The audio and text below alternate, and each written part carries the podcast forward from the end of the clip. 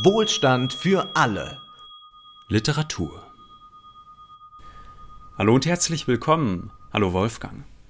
Hallo Ole. Heute haben wir uns was vorgenommen. 1000 Seiten Ayn Rand, der Ursprung oder auch der ewige Quell, oder nennen wir mal den englischen Titel The Fountainhead.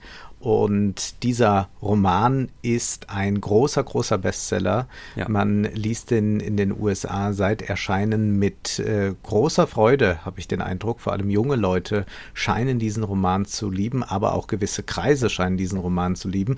Und er ist ein Roman auch über Wirtschaft, beziehungsweise man kann auch eine große Abwesenheit von ökonomischen Zusammenhängen dort feststellen, die ganz erstaunlich ist, weil Ayn Rand eine ganz wichtige Autorin ja ist für Libertäre, aber auch für Rechte, für Republikaner und. Aber vielleicht kannst du uns ein bisschen was zu dieser kuriosen Autorin sagen. Ja, diese Autorin hat theoretische Bücher geschrieben über den Kapitalismus, über ihre objektivistische Philosophie. Sie hat aber vor allem Romane geschrieben, die unglaublich erfolgreich sind. The Fountainhead, den wir für heute gelesen haben, ist einer ihrer größten Romane. Der andere ist Atlas Shrugged. Und das sind wirklich Millionen Bestseller. Also da werden jedes Jahr immer noch 100.000 Bücher verkauft, obwohl die Frau seit Jahrzehnten tot ist. Und es ist ein unglaublich einflussreicher Roman. Du hast es schon angedeutet, die Libertären lieben ihn, die Konservativen, die Republikaner, die Rechten, die lieben diese Romane. Zum Beispiel Donald Trump. Man kann sich das gar nicht vorstellen, dass er 1000 Seiten liest, aber angeblich gehört The Fountainhead zu Donald Trumps Lieblingsroman. Der Protagonist... Das ist vielleicht das einzige Buch. Ja, vielleicht. Das ist auch einfach, dass es deine Lieblingsroman ist. Ja, Trump sagte ja mal, I know all the words, I have the best words. Und jetzt wissen wir, woher er die guten Wörter hat. Er liebt auch den Protagonisten sehr, Howard Roark, der zum Beispiel wie er auch orangenes Haar hat. Aber Ayn Rand hat auch andere Menschen beeinflusst. Zum Beispiel Alan Greenspan, der war 20 Jahre lang Notenbankchef der USA. Und der hat zum Beispiel gemeinsam mit ihr dieses Buch hier geschrieben, Kapitalismus, das unbekannte Ideal. Und da möchte ich kurz eine Passage von Ayn Rand zitieren, denn da kann man, glaube ich, wunderbar sehen, was für eine radikale Denkerin die Frau war. Und zwar aus dem Kapitel Amerikas verfolgte Minderheit. Würden Sie es Verfolgung nennen, wenn eine kleine Gruppe von Menschen in jedem Konflikt mit einer anderen Gruppe ungeachtet der jeweiligen Fragen oder Umstände immer als schuldig angesehen würde? Wenn diese Gruppe immer für die Sünden, die Fehler oder das Scheitern jeder anderen Gruppe bezahlen müsste, würden Sie das Verfolgung nennen?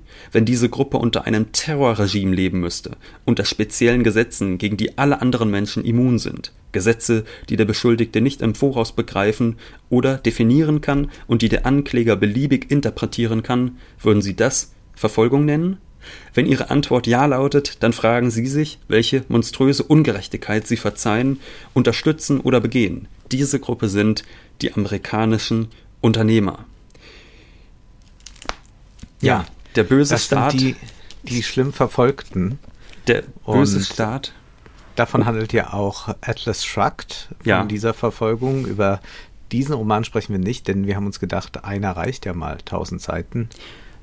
1000 Seiten reichen und man kann hier in diesem Roman, den wir heute sehen, wunderbar dieses Prinzip, diese Ablehnung des Kollektivismus erkennen, die man hier ja schon spürt, ne? Dass man sagt, die armen Individuen werden vom bösen Staat verfolgt, und das ist etwas, das man, glaube ich, autobiografisch erklären muss. Das beschreibt Jennifer Burns sehr gut in ihrer Biografie Goddess of the Market, Ayn Rand and the American Right. Rand wurde nämlich 1905 in Russland geboren, unter dem Namen Alisa Rosenbaum in St. Petersburg, und sie wurde in eine wohlhabende Unternehmerfamilie hineingeboren, die dann aber von den Sowjets enteignet wurde, weshalb Rand sich früh radikalisiert hat zur fast schon militanten Antikommunistin. Sie wollte raus aus der Sowjetunion und floh dann 26 nach Hollywood unter dem Vorwand, dass sie sagte, sie will dort das Handwerkzeugs lernen, um dann später der sowjetischen Filmindustrie dienen zu dürfen. Aber in Wahrheit wollte sie einfach nur noch raus und in den USA ihr Glück suchen. Und dann kam sie aber in den USA an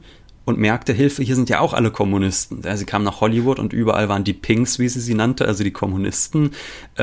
Sie litt unter einem gewissen Verfolgungswahn, könnte man fast schon sagen, denn selbst jemand wie Milton Friedman hat sie mal als Kommunist bezeichnet. Trotzdem muss man das aber natürlich auch in dieser Zeit sicherlich einordnen, dass es da sehr starke sozialistische Ideale nicht nur in der Arbeiterbewegung, sondern auch in intellektuellen Kreisen natürlich gab. Das muss man sicherlich ernst nehmen. Das hat sich jetzt nicht einfach nur eingebildet und sie hat ihr Leben lang gegen diese kollektivistischen Strömungen angekämpft und eben unter anderem auch mit diesem Roman, der ihre Philosophie, wie sie sich ein egoistisches Individuum vorstellt, der das verkörpert. Und dieser Roman hat ein solches Individuum als Hauptfigur sich auserkoren, Howard Roark. Howard Roark ist Architekt, der aber schon bei seiner Ausbildung auf der Hochschule nicht besonders gut ankommt bei den Dozenten. Er ist genial, das setzt dieser Roman von Anfang an, woher diese Genialität kommt. Sie ist einfach da, mehr wird nicht erklärt. Dieser Howard Roark eckt an bei seinen Dozenten, aber auch bei seinen Kommilitonen und dann schildert hier Ayn Rand auf 1000 Seiten den einsamen Weg zum Erfolg von Howard Roark, denn er ist kompromisslos, er wird sich von niemandem ins Handwerk pfuschen lassen, er wird niemals irgendwelche Zugeständnisse von irgendwelchen Bauherren machen, entweder werden Konzepte so umgesetzt, wie er es will, oder es wird nicht realisiert und das kann sogar so weit gehen, dass wenn sich jemand nicht an die Absprachen gehalten hat, dass er bereit ist, das Haus bzw. einen ganzen Häuserblock zu sprengen. Er ist also ein Mann, der entschlossen ist und er ist aber auch einer, der so sehr bei sich selbst ist, dass er also nicht im geringsten Wert darauf legt, was andere über ihn denken. Er ist also hier das einsame Genie, das kreiert wird, das seinen Weg verfolgt und nicht nach links oder rechts schauen muss. Es gibt ja eine sehr berühmte Passage mit seinem Antagonisten oder einem der Antagonisten, das ist der Architekturkritiker Toohey, der eine sehr erfolgreiche Kolumne in einer Zeitung schreibt. Wir sind also hier noch in der alten Printwelt, als die Kolumne noch Stadtgespräch war, was man sich heute so nicht vorstellen kann und sicherlich auch da schon etwas überspitzt ist. Aber es gibt dieses Aufeinandertreffen und dann sagt Toohey, Mr. Roark, sagen Sie mir doch ganz klar, was Sie von mir halten, was Sie über mich denken. Und Roark antwortet, ja, aber ich denke doch gar nichts von ihnen. Ich denke doch gar nicht über sie nach. Das heißt, die Gegner spielen auch gar keine Rolle in dem Sinne, denn ein Howard Roark muss sich damit gar nicht beschäftigen. Es gibt aber dann gewisse Konstellationen, die sich ergeben, die zum Beispiel durch eine Frau zustande kommen, nämlich da ist Dominique.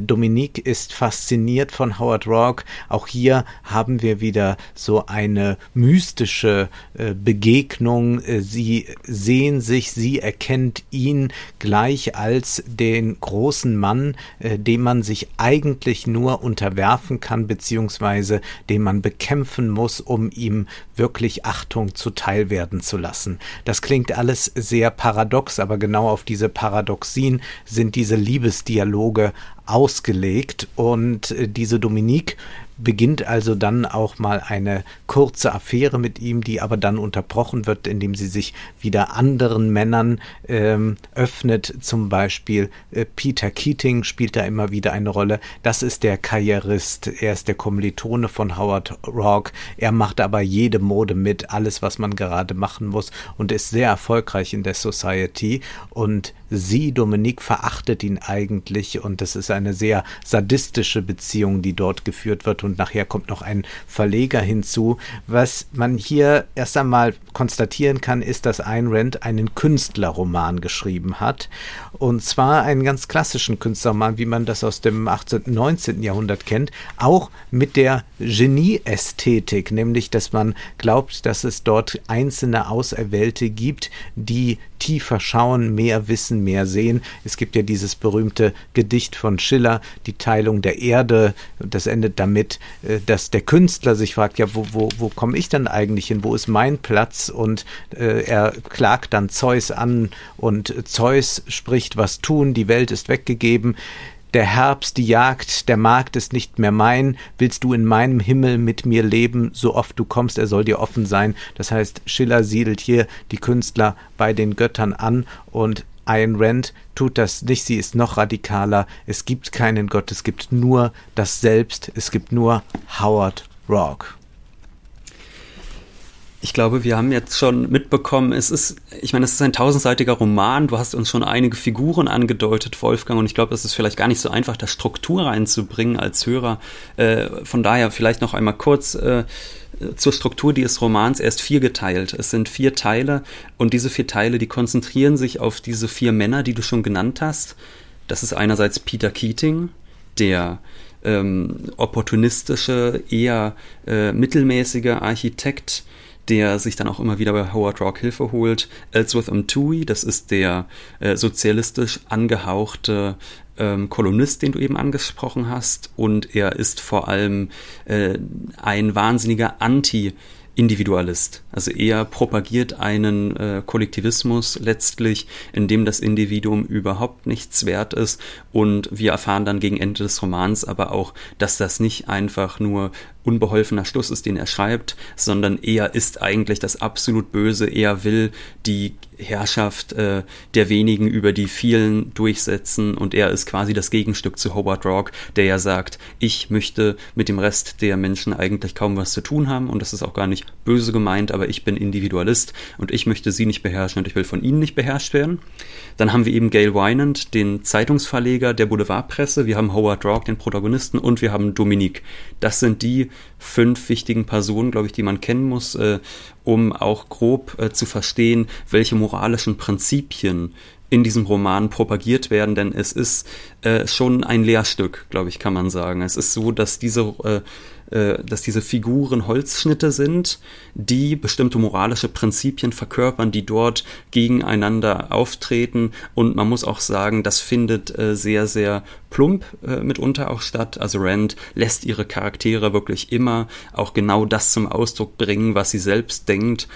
Zum Beispiel unterteilt Rand die Menschen in die Schöpfer und die Second-Hander, also die Menschen, die aus zweiter Hand leben, die ihr Wissen aus zweiter Hand haben, die ihre Meinungen aus zweiter Hand beziehen. Und es gibt dann große Monologe von Howard Roark, wo er dann eben erklärt, was diese Schöpfer ausmacht und was diese Second-Hander ausmacht, die immer nur nachplappern, was andere ihnen sagen und die sich immer nur um das kümmern, was andere von ihnen denken. Und es ist ein extrem moralistischer Roman, muss man sicherlich sagen, was für mich vielleicht auch mit der größte Kritikpunkt ist. Wir haben ja letztes Mal über Michel Houellebecq gesprochen und wir waren ja begeistert davon, dass er so wahnsinnig unmoralistisch ist und hier ist das genaue Gegenteil der Fall. Hier gibt es eigentlich gar keine ironische Brechung jemals in diesem Roman. Das wird alles immer mit einem unglaublichen Ernst geschildert, diese moralischen Prinzipien. Und diese moralischen Prinzipien sind jetzt aber nicht die, die man so üblich haben könnte. Ja. Also dass man sagt, ja, das ist aber gut, dass auch ein sozialer Wohnungsbau stattfindet.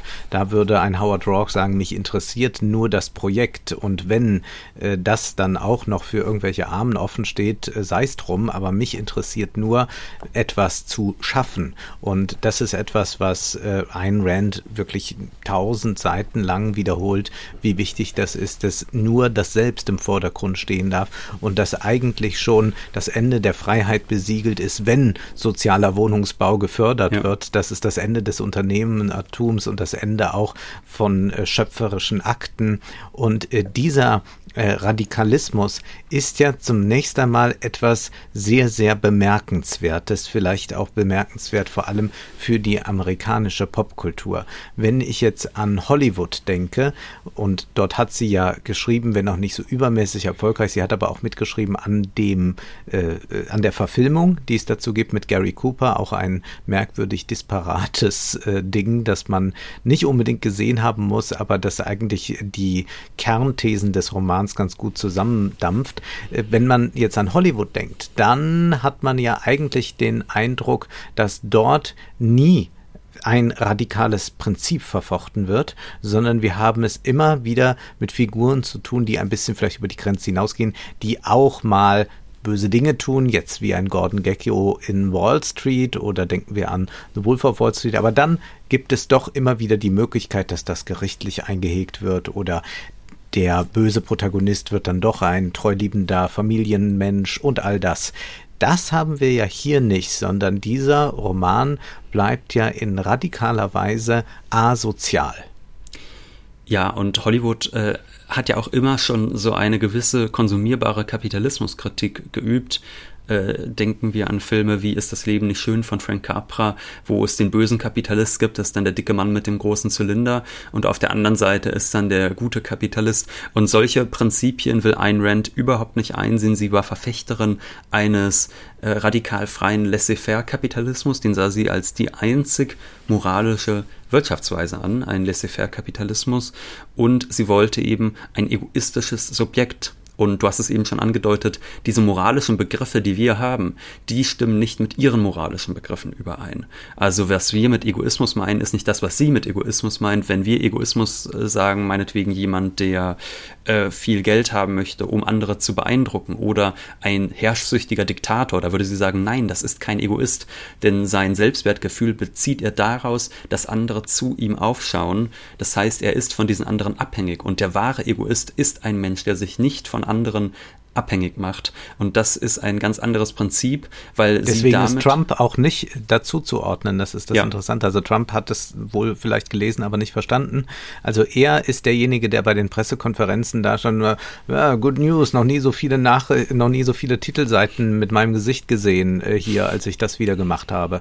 Das ist etwas, was der Egoist bei Ayn Rand nicht machen würde, sondern das ist das Leben aus zweiter Hand, das man dann führt, weil man die Anerkennung der Hauptstadtpresse haben möchte. Was jedenfalls sicherlich etwas schwierig ist, ist, dass sie nicht gut erklären kann, woher diese Talente eigentlich kommen. Also warum ist ein Howard Roark so ein Genie und warum leben die anderen nur aus zweiter Hand? Also sie kann gewisse Mechanismen andeuten, manche soziale Mechanismen deutet sie, würde ich sagen, auch ganz gut an, dass zum Beispiel, wir kennen das bei Menschen, die ins Theater gehen und die dann am Ende sagen, es hat ihnen sehr gut gefallen, obwohl sie es eigentlich furchtbar langweilig fanden, aber sie haben vorher in der Zeitung gelesen, dass es toll ist und dann muss man so tun, als wäre der Kaiser nicht nackt. Das ist so etwas, das zeichnet sie, aber woher eigentlich dieses Genie, dieser eine unter 100 quasi kommt, das finde ich gelingt ihr überhaupt nicht erklärbar zu machen, ob sowas einfach nur eine natürliche Gabe ist und inwieweit da gesellschaftliche Vermittlung reinspielt. Und wie sieht eigentlich dann noch eine Gesellschaft aus bei Ayn Rand? Also wir haben hier es mit einem Roman zu tun, bei dem ein einziger eigentlich übrig bleibt, Howard Roark. Das ist die schillernde Gestalt. Von Anfang an wussten wir es und am Ende bekommen wir es auch nochmal ganz deutlich in großen Lettern gesagt. Alle anderen aber sind von Anfang an schon Figuren, die ein Leben aus zweiter Hand führen, oder sie entwickeln sich dorthin oder ihnen fehlt dann der rechte Mut, um doch Schöpfer zu sein. Was bleibt dann eigentlich übrig von der Gesellschaft? Also man kann dann sagen, es gibt dann noch so 2, 3 Auserwählte, denen darf man sich nicht in den Weg stellen, die sollen alles machen. Und ich glaube, das große Problem dabei ist, also man kann dieses Konzept ja vertreten, das große Problem ist, glaube ich, dass ganz viele, die das lesen, sich mit diesem Einzelnen identifizieren. Und ohne jetzt Leuten zu nahe treten, das ist dann ein bisschen so, das sind dann Leute, die bei Twitch erzählen, in wie viel Zigaran in Bitcoin investiert haben und die glauben aber Howard Roark zu sein, aber sie haben eigentlich nur 2.000 Euro in Bitcoin investiert und sehen aber sich irgendwie als das herausragende Individuum, das alles erkannt hat. Und ich glaube, damit arbeitet der Roman sehr stark, dass er eigentlich was Elitäres dort verspricht, aber das ist ein elitäres Weltbild, das ja nicht mehr dazu gemacht ist, andere noch in irgendeiner Weise zu emanzipieren. Also die anderen haben ja einfach dann Pech gehabt. Also man hat entweder dieses Herausragende, das man vielleicht dann genetisch oder wo auch immer her mitbringen soll, aber alles andere ist dann auch verschlossen. Das heißt, es geht nie darum, Leute zu irgendetwas zu bringen, also zum Beispiel den Verstand selbst zu gebrauchen, selbst darüber nachzudenken, wie kann ich mir eigentlich ein Urteil über die Theatervorstellung machen, die ich gerade gesehen habe, sondern es geht nur darum, dass dort eine ganz, ganz große Masse sitzt, die vollkommen ahnungslos ist und nur etwas nachplappert. Und dann gibt es Einzelne, die erkennen es direkt. Also das funktioniert ja immer wie Liebe auf den ersten Blick. Übrigens auch, wenn die Männer sich begegnen. Das ist ja sehr erstaunlich. Also Howard Roark trifft natürlich nur auf einen Gleichrangigen und das ist dieser Verleger. Und dieser Verleger, Wynand, dieser Verleger ist extrem mächtig. Er manipuliert ja die anderen Menschen mit seinen Blättern. Man muss sich das ein bisschen vielleicht so vorstellen wie ein bestimmter Verlag in Deutschland so agiert, ja. Man selbst ist ja nicht derjenige, der manipuliert wird, sondern man manipuliert, und dadurch ist man auch wieder eine heroische Gestalt, und deshalb verstehen sich Roark und Wynand auf der Stelle, verbringen ja dann auch einen Urlaub miteinander. Das ist ja auch ganz interessant, wie das so geschildert wird. Also es heißt dann da an einer Stelle Folgendes, und zwar, es geht nämlich darum, dass Wynand dann mit Roark zusammen in den Urlaub fährt. Also die machen so einen Pärchenurlaub im Prinzip. Und er fragt aber dann Wynand Dominique, ob ihr das dann recht ist. Dominique hatte nicht protestiert, als Wynand ihr erzählte, dass er mit Roark einen längeren Turn machen wolle. Schatz, du verstehst doch, dass das nichts mit uns zu tun hat. Ich muss nur mal aus allem raus. Also das ist auch eine interessante Rechtfertigung, dass sich Wynand vor seiner Frau rechtfertigt, dass er jetzt mit Roark so einen Turn macht, so als sei da schon tatsächlich so eine erotische Implikation da. Wenn ich mit Howard zusammen bin, ist es, als wäre ich mit mir allein, nur friedlicher. Und sie sagt, natürlich, Gail, ich habe nichts dagegen. Er sah sie an und fing an zu lachen. Er konnte es nicht glauben, aber er freute sich. Dominique, du bist eifersüchtig. Das ist wundervoll. Ich bin ihm dankbarer als je zuvor, wenn dich das eifersüchtig auf ihn macht. Also wir haben diese interessante Konstellation hier, und da begegnen sich zwei Gleichwertige, aber das ist ein Weltbild, das eigentlich nichts mehr möglich macht, außer dass sich vielleicht noch Einzelne erkennen und dann aber auch in einen erbitterten Kampf am Ende treten müssen. Also es darf, eigentlich kann immer nur einer noch übrig bleiben bei all dem. Und das ist doch eine ganz schöne Allegorie, wenn ich doch mal so an kapitalistische Prinzipien denke, an einen Monopolkapitalismus zum Beispiel. Also wir haben da ja auch Konkurrenten und auch Konkurrenten, die sich achten, und irgendwann haben wir ein Duopol und vielleicht haben wir dann diesen Umschlag zum Monopol. Und diese Radikalität ist ja gewisserweise auch sehr augenöffnend. Also während das Hollywood-Kino, wie eben gesagt, sehr viel verschleiert und wieder aufhübscht und am Ende glatt streicht, haben wir es hier mit jemandem zu tun, der wenigstens mal dieses Prinzip in aller Klarheit offenlegt. Wenngleich man sagen muss, dass natürlich Wynand nicht ganz gleichauf mit Roark ist, und zwar aus dem Grund, dass er dieses Zeitungsimperium aufbaut, um Menschen zu beherrschen, und das ist natürlich für Roark das Allerschlimmste, das eigentlich zu wollen.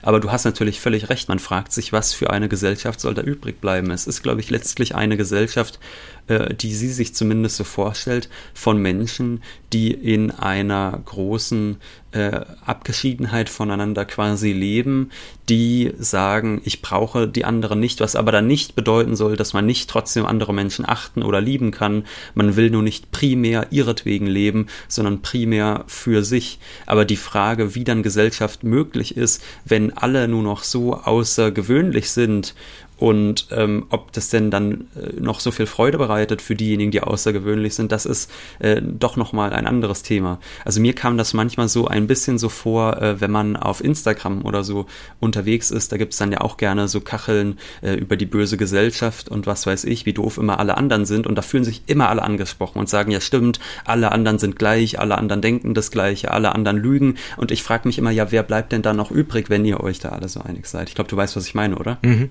mhm.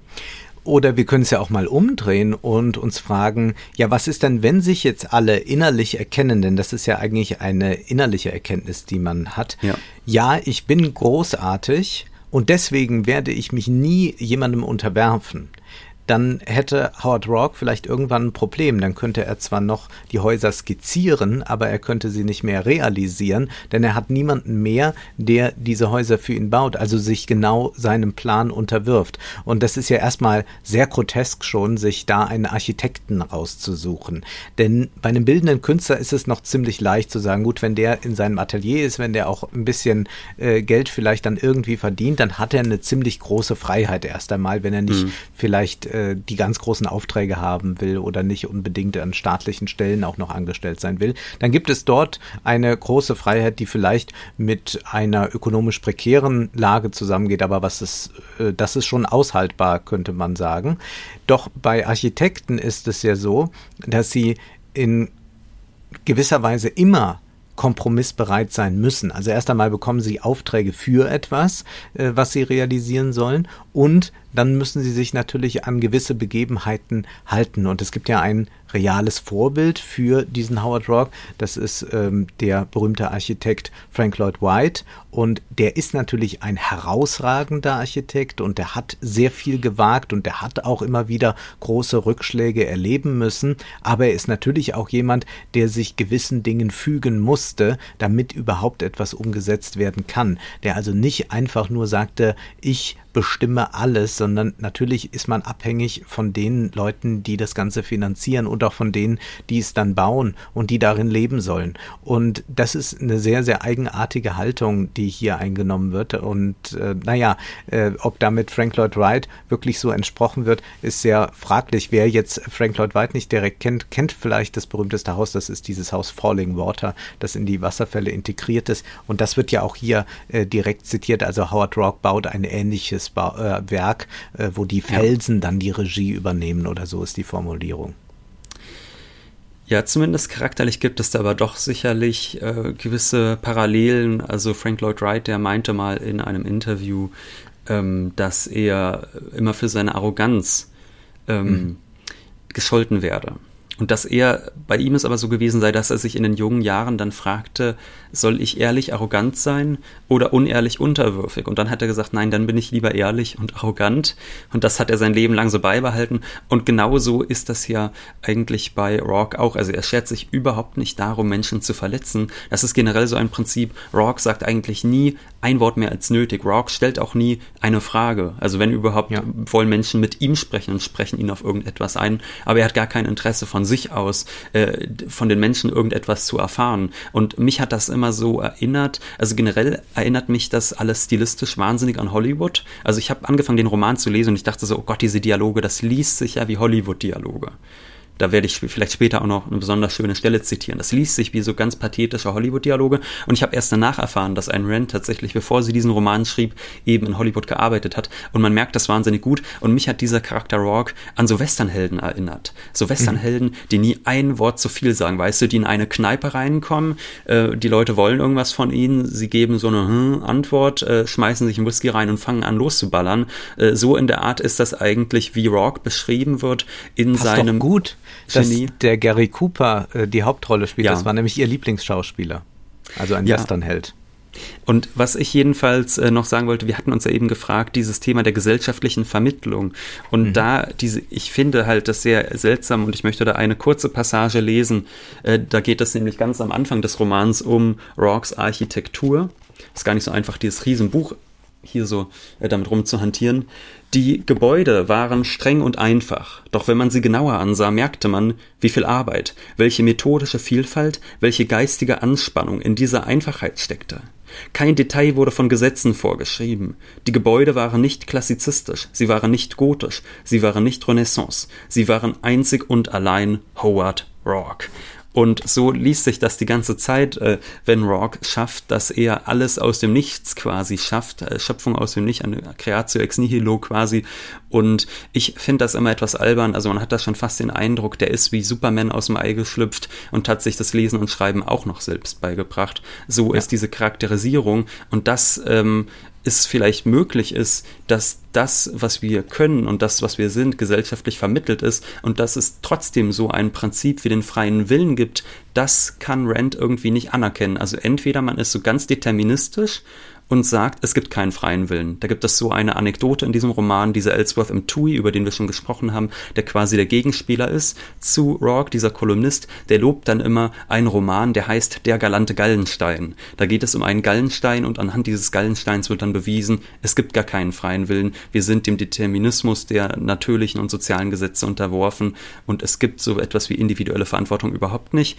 Und das ist quasi die Karikatur, die Rand aufstellt, um dann das so lächerlich zu machen, damit dann diese Art des Kult des Individuums wieder rational wirkt. Und da würde ich sagen, nein, es ist möglich, dass Menschen besondere Talente haben, es ist möglich, dass Menschen herausstechen und dass trotzdem einiges von dem, was sie tun, sozial vermittelt ist. Und zu sagen, Roark würde gar keinen Gesetzen folgen, stimmt ja nicht, denn zumindest dem Gesetz der Schwerkraft unterliegt auch er. Und wir können über alle großen Künstler sagen, dass die auch nicht vollkommen aus dem Nichts etwas erschaffen haben, sondern auch die beziehen sich ja schon auf etwas, was da ist, setzen sich davon ab oder variieren es. Also es ist natürlich kein Beethoven denkbar, ohne dann auch Mozart zu sagen, und dann braucht man auch am Ende doch im Untergrund immer wieder Bach, und auch Wagner hat sich nicht einfach so selbst gesetzt und ist aus dem Ei geschlüpft, obwohl er ja tatsächlich eine solche Fantasie ganz deutlich im macht. Im schönen Monat Mai schlüpft Richard Wagner aus dem Ei oder so in der Art. Ja, ganz genau. Also man ist einfach so da und ist dann damit genial. Das ist keineswegs so, und für die Architekten gilt das auch nicht. Also man hat ja hier eine ganz aktuelle Debatte, also eine damals aktuelle Debatte in den 30er, 40er Jahren, nämlich darüber, wie neues Bauen aussehen wird in den USA. Es war ja so, dass in Europa der Bauhausstil sehr, sehr prägend war, und viele der Vertreter des Bauhaus mussten ja emigrieren dann in den 30er Jahren, und viele sind dann nach Amerika gegangen. Und dann gab es auch zum Teil sehr polemische Äußerungen von Bauhausleuten über die amerikanische Architektur, dass man eigentlich da noch im 19. Jahrhundert stecke und das noch nicht mal 19. Jahrhundert sei, sondern eigentlich will man so eine Antike dort aufleben lassen. Das Parthenon ist eigentlich immer noch das Ideal, und deswegen gibt es immer diese Häuser mit Säulen und so weiter. Und dann kommt dieses neue Bauen. Das existierte allerdings auch schon in den USA Anfang des 20. Jahrhunderts. Sicherlich nicht so ausgeprägt wie in Europa, aber es gab es schon. Also das haben die jetzt nicht alles nur da mitgebracht. Aber sie macht sich hier erst einmal gemein mit diesem neuen Bauen, das aus Europa, auch ja maßgeblich auch aus Deutschland kommt, und zeigt dann, wie diese anderen nur nachäffen. Also wie ein Peter Keating einfach nur diesen Klassizismus nachäfft, während die anderen wirklich neu bauen. Und so hat ja auch Roark einen Lehrer oder einen Architekten, den er verehrt, der verarmt stirbt, weil er nicht erkannt wird in seiner Größe. Und was aber hier ein bisschen dann ausgeblendet wird, ist natürlich, dass auch Bauhaus sich auf etwas bezieht, also dass die nicht einfach so aus dem Ei geschlüpft sind, und dass es da natürlich auch verschiedene Strömungen gab. Und was ich ganz schön wiederum finde, ist, dass ja nochmal dann gegen Ende des Romans aufgezeigt wird, wie sehr dann auch diese Bauhausrevolution wieder zu einer Konformität wird und zu einem neuen Dogma wird. Und das können wir ja sehr häufig beobachten. Also ich finde, so manche Beobachtungen sind ja gar nicht falsch, wenn sie sagt, dass es dann solche Mechanismen gibt, dass plötzlich das alle toll finden, und ein paar einflussreiche Stimmen haben es auch bestätigt, dass es gut ist, und dann müssen das auch jetzt alle gut finden, und dann hat man ein neues Dogma etabliert. Ich glaube, das sind Prozesse, die sie da schildert, die sind auch gar nicht falsch, oder dass sie auch sagt, bei künstlerischen, wissenschaftlichen Revolutionen schreiten oft Einzelne voran und werden erst verlacht. Auch davon kann die Geschichte erzählen. Aber ich glaube, dass man damit nicht weiterkommt, wenn man das nur auf so einen Geniekult reduziert, sondern man kann das auch ganz anders angehen. Also wissenschaftshistorisch, wissenschaftssoziologisch, wie das Thomas Kuhn gemacht hat, der dann zeigt, wie wissenschaftliche Revolutionen stattfinden und wie zäh auch gewisse Institutionen sind, diese anzuerkennen. Und ich glaube, das ist so ein sehr pubertärer Geist, der eigentlich aus dem Roman spricht. Also das ist so eine Haltung, die man, glaube ich, mit 14, 15 durchaus haben darf, dass man sagt, ich bin der Einzige hier und deswegen macht man irgendwas Verrücktes und sagt, weil ich mir jetzt die Haare grün färbe, bin ich der große Widerständler. Genau, das meinte ich ja mit diesen Instagram-Kacheln. Also da musste ich auch dran denken, als ich schon jung war, da gab es auch immer diese Bilder, die so eine Individualität propagiert haben, eine sehr vulgäre Gesellschaftskritik, alle sind gleich, lass uns doch mal anders sein, ein bisschen garniert mit Kalendersprüchen. Und da fühlen sich immer alle angesprochen von dieser Kritik daran, dass alle gleich sind. Nur wenn ja sich alle einig sind, dass nicht alle gleich sein sollte, dann stellt sich schon die Frage, warum ist es dann trotzdem irgendwie so? Naja, was ich aber tatsächlich gelungen finde, also ich meine, wir haben jetzt schon viel geschimpft und wir werden sicherlich auch noch ein bisschen schimpfen. Was ich aber wirklich gelungen finde, ist dann noch diese Darstellung der Architektur, weil sie das wahnsinnig gut begreiflich macht, diese Notwendigkeit einer neuen Architektur. Dass Howard Roark sagt, wir haben hier neue Materialien, wir haben hier die Hochhäuser aus Stahl, Beton und Glas und es ist einfach Quatsch, da jetzt irgendwelche Säulen ranzubauen, irgendwelche verschnörkelten Ornamente oder sonst etwas. Das ist so, dass man da eigentlich nur ein paar Leichenteile noch anbringt. Und das entspricht überhaupt nicht der historischen Notwendigkeit, dass man da wirklich sagt, man trennt sich jetzt von dem Alten. Und das fand ich eigentlich wunderbar geschrieben.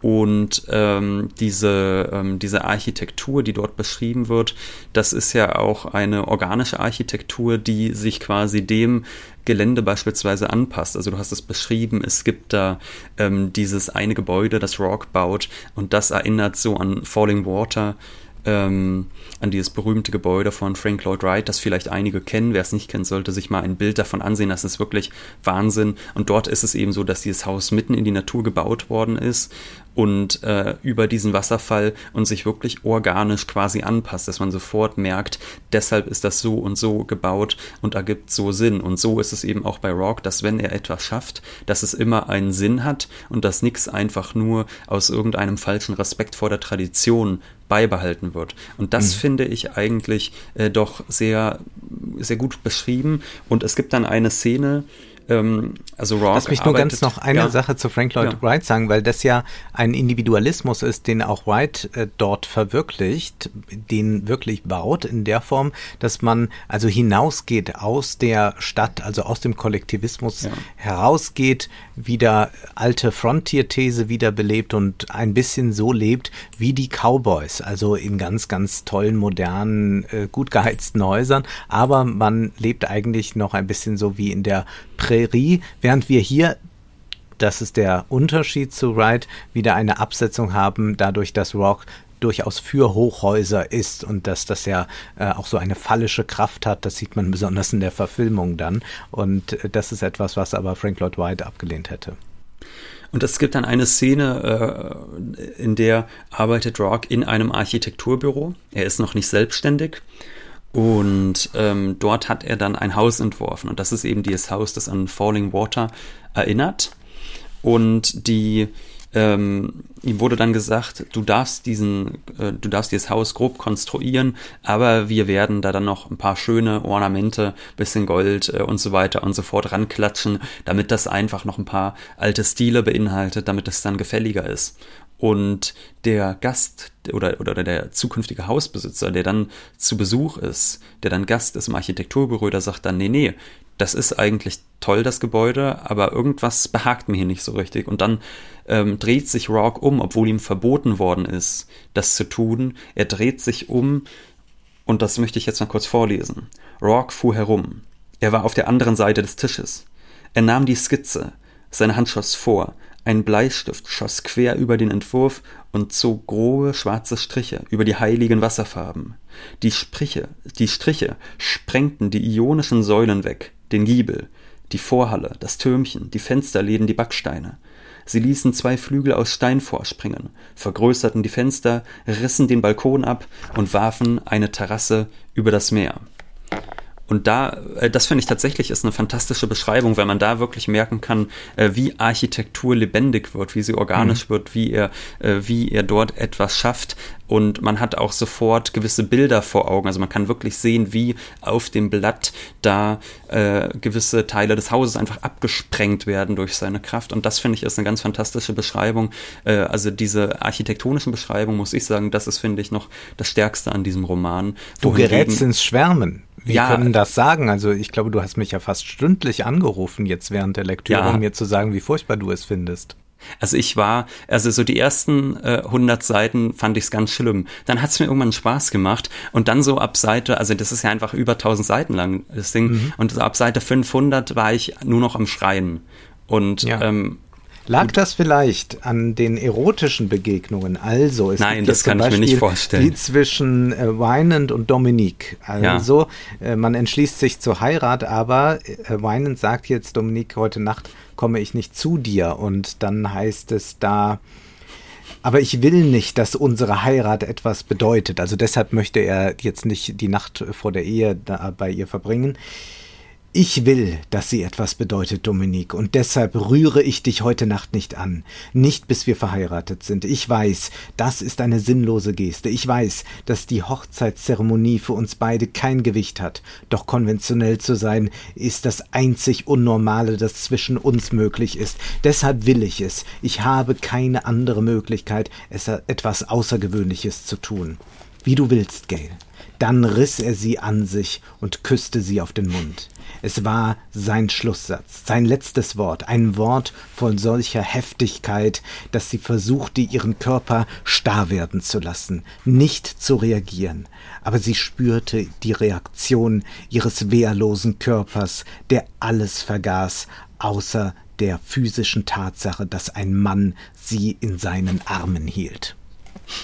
So geht das ja über viele, viele Seiten. Es gibt immer solche Begegnungen und es ist ja hier noch relativ zärtlich. Es gibt die erste Begegnung zwischen Roark und zwischen Dominique und das ist erstmal eine Vergewaltigung, aber auch die dann romantisch verklärt wird, muss man wirklich sagen. Die romantisch von Ayn Rand verklärt wird, weil das die einzige adäquate Möglichkeit ist, wie die beiden sich überhaupt begehren können und das bedeutet, sie muss sich erst einmal unterwerfen, um seine Größe anzuerkennen, also und so wird das dann auch immer wieder durchdekliniert, also es wird dann auch danach in Dialogen das alles dann so aufbereitet immer wieder, dass das genau das Richtige war und dass sie jetzt nur noch ihren eigenen Untergang will, um ihn mit hinabzureißen, damit sie beide groß werden können. Also es wird immer so mit diesen Paradoxien gearbeitet.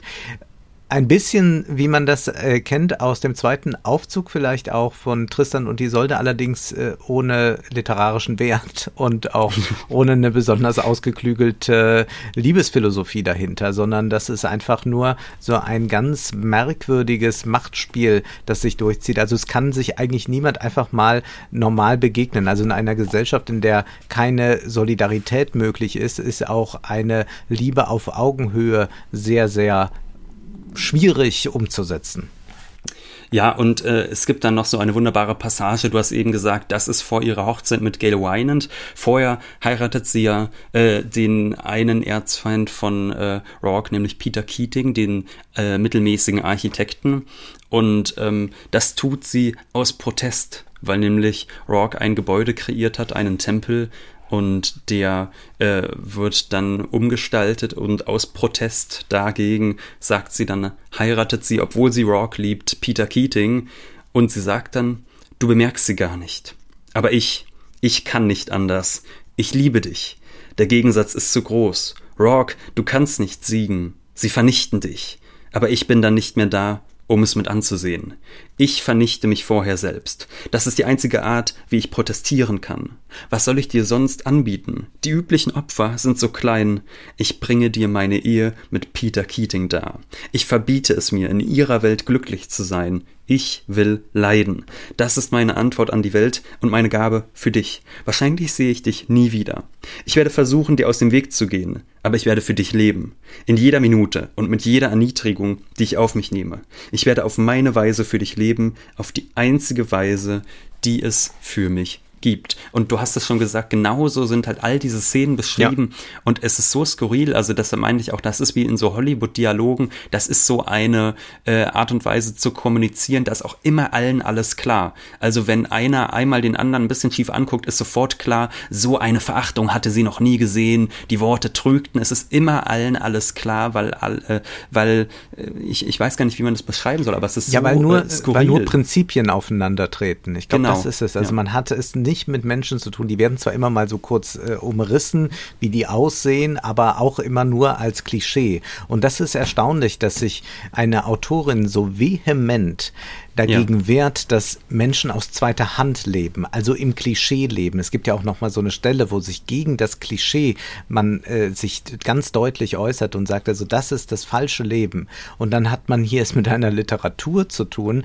die permanent Klischees reproduziert und die eine Genialität einfordert, der sie nicht ein einziges Mal wirklich gerecht wird. Also man kann diese Radikalität oder ich würde fast sagen diese Manie bewundern, mit der dieses Buch hier verfasst wurde und dass da eine Idiosynkrasie so stark ausgeprägt ist, dass man sagt, ich schreibe da jetzt 1000 Seiten voll. Das kann man irgendwie gutieren vielleicht sogar, aber man kann nicht behaupten, dass das gute Literatur ist. Wirklich nicht. Also das hat überhaupt nicht diese Kraft. Ich habe mich aber gefragt, warum ist dieser Roman so lang? Ich habe die Verfilmung gesehen und dachte, ja, ist eigentlich das Wesentliche drin. Und der Roman braucht aber sehr viel länger. Unglaublich zähe Passagen, wer jetzt wem noch eine Kolumne schreibt und Verleger telefoniert mit irgendjemand anders. Es ist Wahnsinn. Ich glaube, das hat einen Zweck. Man könnte das ohne weiteres auf 200 Seiten machen, aber ich glaube, diese Monumentalität, die man haben will, die kriegt man stilistisch nicht hergestellt. Diese Höhe erreicht sie nicht und deswegen kann sie das eigentlich nur noch monströs machen, indem sie sagt, ich schreibe jetzt 1000 eng bedruckte Seiten voll. Und damit wird das dann ein Monument und damit hat das auch diese Beharrlichkeit, diesen Widerstandsgeist. Ich bin eigentlich als Autorin wie Howard Roark und mache das jetzt einfach. Und dass das dann natürlich auch noch finanziell erfolgreich war, ist eigentlich ein großes Wunder. Aber es liegt natürlich daran, dass es in gewisser Weise eine sehr simple Idee ist, die hier auf 1000 Seiten in redundanter Weise entfaltet wird. Und auch, dass es ein Stil ist, der ja eigentlich sehr leicht konsumierbar ist. Und vielleicht war das auch, was uns so sehr gequält hat, dass man dachte, oh Gott, wie lange muss ich mich jetzt noch durch solche Dialoge durchkämpfen? Denn man erfährt ja nicht irgendetwas Neues. Es gibt keine Überraschung. Und das einzige Überraschende ist die Redundanz, dass wenn alles eigentlich schon gesagt zu sein scheint, Toohey oder auch Roark nochmal anheben, in einem 10-seitigen Monolog zu erklären, wofür sie eigentlich stehen, als hätte man das nicht die 900 Seiten vorher schon geahnt. Ja, und dieser Charakter Ellsworth M. Toohey, da müssen wir sicherlich jetzt auch noch ein paar Worte zu verlieren, das haben wir bislang kaum getan. Das ist eigentlich so die Karikatur eines Marxisten, würde ich sagen. Man merkt das manchmal im Vokabular, wenn er von dialektischem Materialismus spricht, wenn er von, weiß nicht, bewegten Gedanken oder sonst was spricht, da merkt man das sofort. Und es ist aber gleichzeitig ein wahnsinnig nihilistischer Charakter auch, ein opportunistischer Charakter, der wirklich eigentlich nur ein Ziel hat, er will alles zerstören. Er will, dass die Menschheit in Ketten liegt und dass ein paar Menschen wie er dafür sorgen, dass jeder nur noch aus zweiter Hand lebt. Er sagt das auch so, alle sollen aus zweiter Hand leben, man soll sich nicht mehr fragen, was möchte ich, sondern man soll sich fragen, was möchte mein Nächster, und der soll sich dann wiederum fragen, was möchte mein Nächster. Das ist so das Prinzip, das Toohey da aufwirft, und es ist so verrückt, weil man wirklich den Eindruck hat, dass sie gar nicht versteht, dass es passieren kann, dass Menschen wirklich etwas Gutes wollen, von dem sie moralisch überzeugt sind, sich dann aber korrumpieren lassen oder vielleicht zu Machtinstrumenten greifen, die nicht emanzipatorisch sind. Also wenn man jetzt sich die Sowjetunion ansieht, dann muss man halt sagen, ja, diese Form der Herrschaft ist alles andere als emanzipatorisch, und trotzdem kann man vielleicht davon ausgehen, dass die Menschen, die dort geherrscht haben, auf ihre Art und Weise davon überzeugt waren, etwas Gutes zu tun. Und das ist ein Widerspruch, den sie gar nicht aushält. Es gibt dann auch, also Toohey versucht eigentlich, das sagt er auch an einer Stelle ganz offen, er will eigentlich die kulturelle Hegemonie. Ja, er will nicht. Es ist eine Verschwörungstheorie, ne? Ja, es ist eine Verschwörung. Ist das, was dort ausgebreitet wird. Er breitet dort eigentlich eine kulturmarxistische Verschwörungstheorie aus, deren Protagonist er selbst ist, dass er sagt, wir kümmern uns jetzt nicht um die Wirtschaft, sondern wir sagen, dieser Roman ist toll, und dann müssen die Leute ihn lesen, und dann lesen sie den galanten Gallenstein, obwohl das schrecklich ist, obwohl das erbärmlich ist, obwohl Toohey das auch selbst erbärmlich findet, und er redet ihnen ein, dass sie das gut finden müssen, um sie klein zu machen, um sie Platz zu machen, um ihnen dann aber auch die Ideologie, die in diesem Roman steckt, die halt sagt, es gibt keinen freien Willen, um ihnen die einzutrichtern.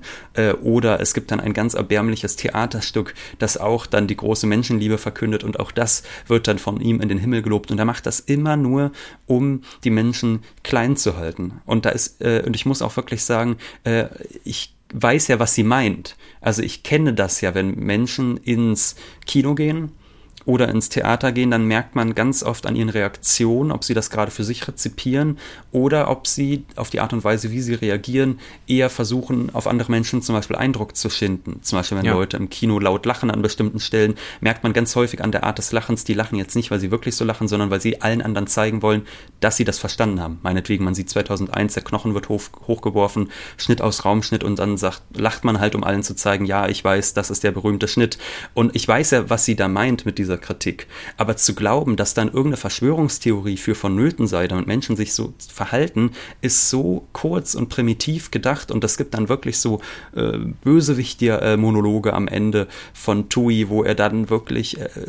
das könnte auch Blofeld aus James Bond dann am Ende sein, der die Katze krault. Also das ist ganz interessant, wie das eigentlich hier ganz, ganz anschlussfähig wird für die aktuellen Verschwörungstheorien und auch für diese Idee, der Kulturmarxismus unterwandert uns. Das ist ja etwas, was bis in die Trump-Regierung hinein immer wieder vertreten wird. Rudy Giuliani hatte ja auch in einem Interview danach der Wahl gesagt, ja, der war so ein Geist von Frankfurt und denkt mal Frankfurt, Frankfurter Schule, Kulturmarxismus, die haben jetzt diese Wahl da manipuliert. Und das ist aber etwas, was, glaube ich, Ayn Rand deshalb auch so beliebt macht. Also, dass man hier so glaubt, einen Schlüssel gefunden zu haben, mit dem man jetzt alles öffnen kann. Und dabei ist dieses Weltbild, das da vertreten wird, wiederum ein ganz, ganz simples. Also wenn es ja alles so einfach wäre, dann wäre es ja auch schon wieder schön. Und das ist erstaunlich, dass sie gar nicht zu einer Komplexität in irgendeiner Weise in der Lage ist. Also dass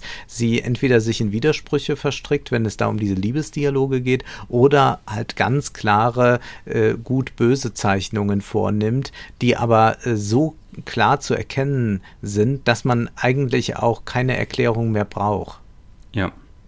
Also es ist, glaube ich, kann man festhalten, ein Roman von einer großen, unfreiwilligen Komik. So habe ich das gelesen. Also ich habe immer wieder das gelesen und ich musste lachen, weil es eben, wie du schon gesagt hast, ein wahnsinnig klischeebehafteter Roman ist. Also es liest sich eben wirklich wie Hollywood-Dialoge, die Art und Weise, wie die Menschen miteinander sprechen. Es gibt ja auch bei Adorno, jetzt sind wir wieder bei der Frankfurter Schule, Kulturmarxismus, es gibt ja bei Adorno diesen Begriff der Pseudo-Individualität, ja, der Filmstar, dem noch idiosynkratisch die Locke hier vor der Stirn runterbaumeln muss und so. Und genauso ist eigentlich Roark gekennzeichnet, das einsame Genie, das, wie schon gesagt, eigentlich wie so ein Westernheld auftritt, und dann sind aber auch alle anderen immer in der Lage, Bescheid zu wissen, und dadurch, wie du eben gesagt hast, dass da einfach nur Prinzipien aufeinandertreffen. Und dennoch würde ich diesen Roman empfehlen, wenn man jetzt viel Zeit hat und sich dafür so ideengeschichtlich interessiert, ihn zu lesen. Denn man kann doch in dieser ganz klaren Herausarbeitung des Prinzips ja vieles erkennen, was wir dann in abgeschwächter Form haben. Oder vielleicht kann man auch diese Ehrlichkeit doch mal bewundern, dass das hier mal so rausgearbeitet wird und nicht gesagt wird, ja, und das ist alles unsere schöne soziale Marktwirtschaft, sondern da wird ja dann gerade hier deutlich gemacht, nee, da ist nichts sozial, da ist nur Marktwirtschaft und da gibt es nur Konkurrenzkämpfe und die sind sehr, sehr hart. Und das ist, glaube ich, etwas, was doch ein bisschen mal den Schleier wegzieht, und dann kann man auch viel sachlicher vielleicht über manches reden und muss sich da nicht immer so ein komisches Sprechen aneignen, das konservative Vorliegen, um die eigentlichen Interessen zu verschleiern. Also ich finde, dass sie wenigstens sehr ehrlich ist, und was da für eine Gesellschaft bei rauskommt, das kann man sich ja dann mal fragen, ob man das haben möchte, aber hier wird wird wenigstens nicht so getan, als sei man eigentlich für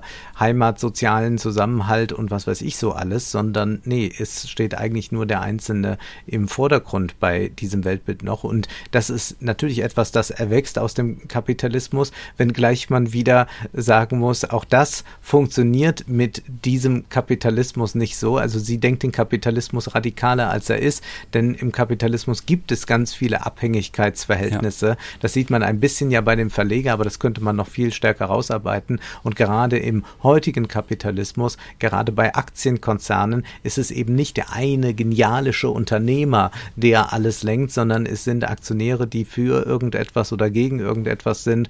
Und es sind ganz viele Verwicklungen, die für irgendetwas sorgen. Und es ist nicht das eine Genie, das alles in seinen Händen hält. Und aber diese klare Herausarbeitung ist doch ganz aufschlussreich, finde ich. Und man kann auch verstehen, warum es dann in gewissen libertären Szenen solche großen Elon Musk-Fans und so gibt. Also das sind ja alles Figuren, die daran ausgelegt sind. Steve Jobs war ja auch ein großer Fan von Ayn Rand. All das kann man da ziemlich gut nachvollziehen. Und deswegen finde ich das jetzt doch der Mühe wert, sich damit auseinandergesetzt zu haben. Vielleicht will ich auch damit jetzt nur rechtfertigen, dass ich nicht die ganze Zeit vertan habe. Aber nein, ich fand es ja auch mitunter ganz vergnüglich zu lesen und mitunter spricht es mich ja auch dann an, wenn es nicht ganz so dumm formuliert ist, wie du das jetzt eben uns vorgebracht hast, was Toohey da so sagt. Also manche Stellen sind ja auch ein bisschen subtiler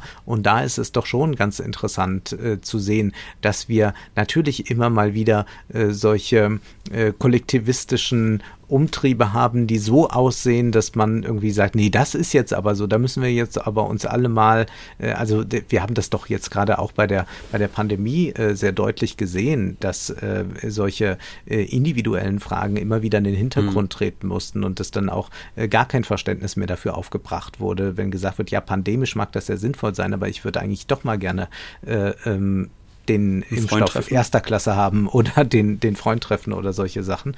Und da sind dann Leute ja gleich, nee, wir müssen hier auf die Statistik gucken und das ist alles. Und das ist eben nicht alles. Und da finde ich das dann ganz gut, aber ich glaube, man braucht nicht einen Rant dafür. Also das gibt nochmal so einen Anstoß und ich glaube auch, dass wir mitunter so ein Leben aus zweiter Hand sehr stark haben, aber ich glaube, eine linke Literatur wäre dann eine, die versucht, eine Emanzipation, und zwar auch eine Emanzipation des Selbst zu ermöglichen und nicht einfach zu sagen, gut, wir teilen die Welt jetzt ein in die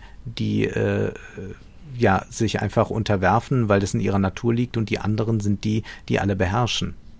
Ja, es gibt keine gute Erklärung in dem Roman, warum manche Secondhänder werden und andere nicht. Peter Keating beispielsweise wäre am liebsten Maler geworden.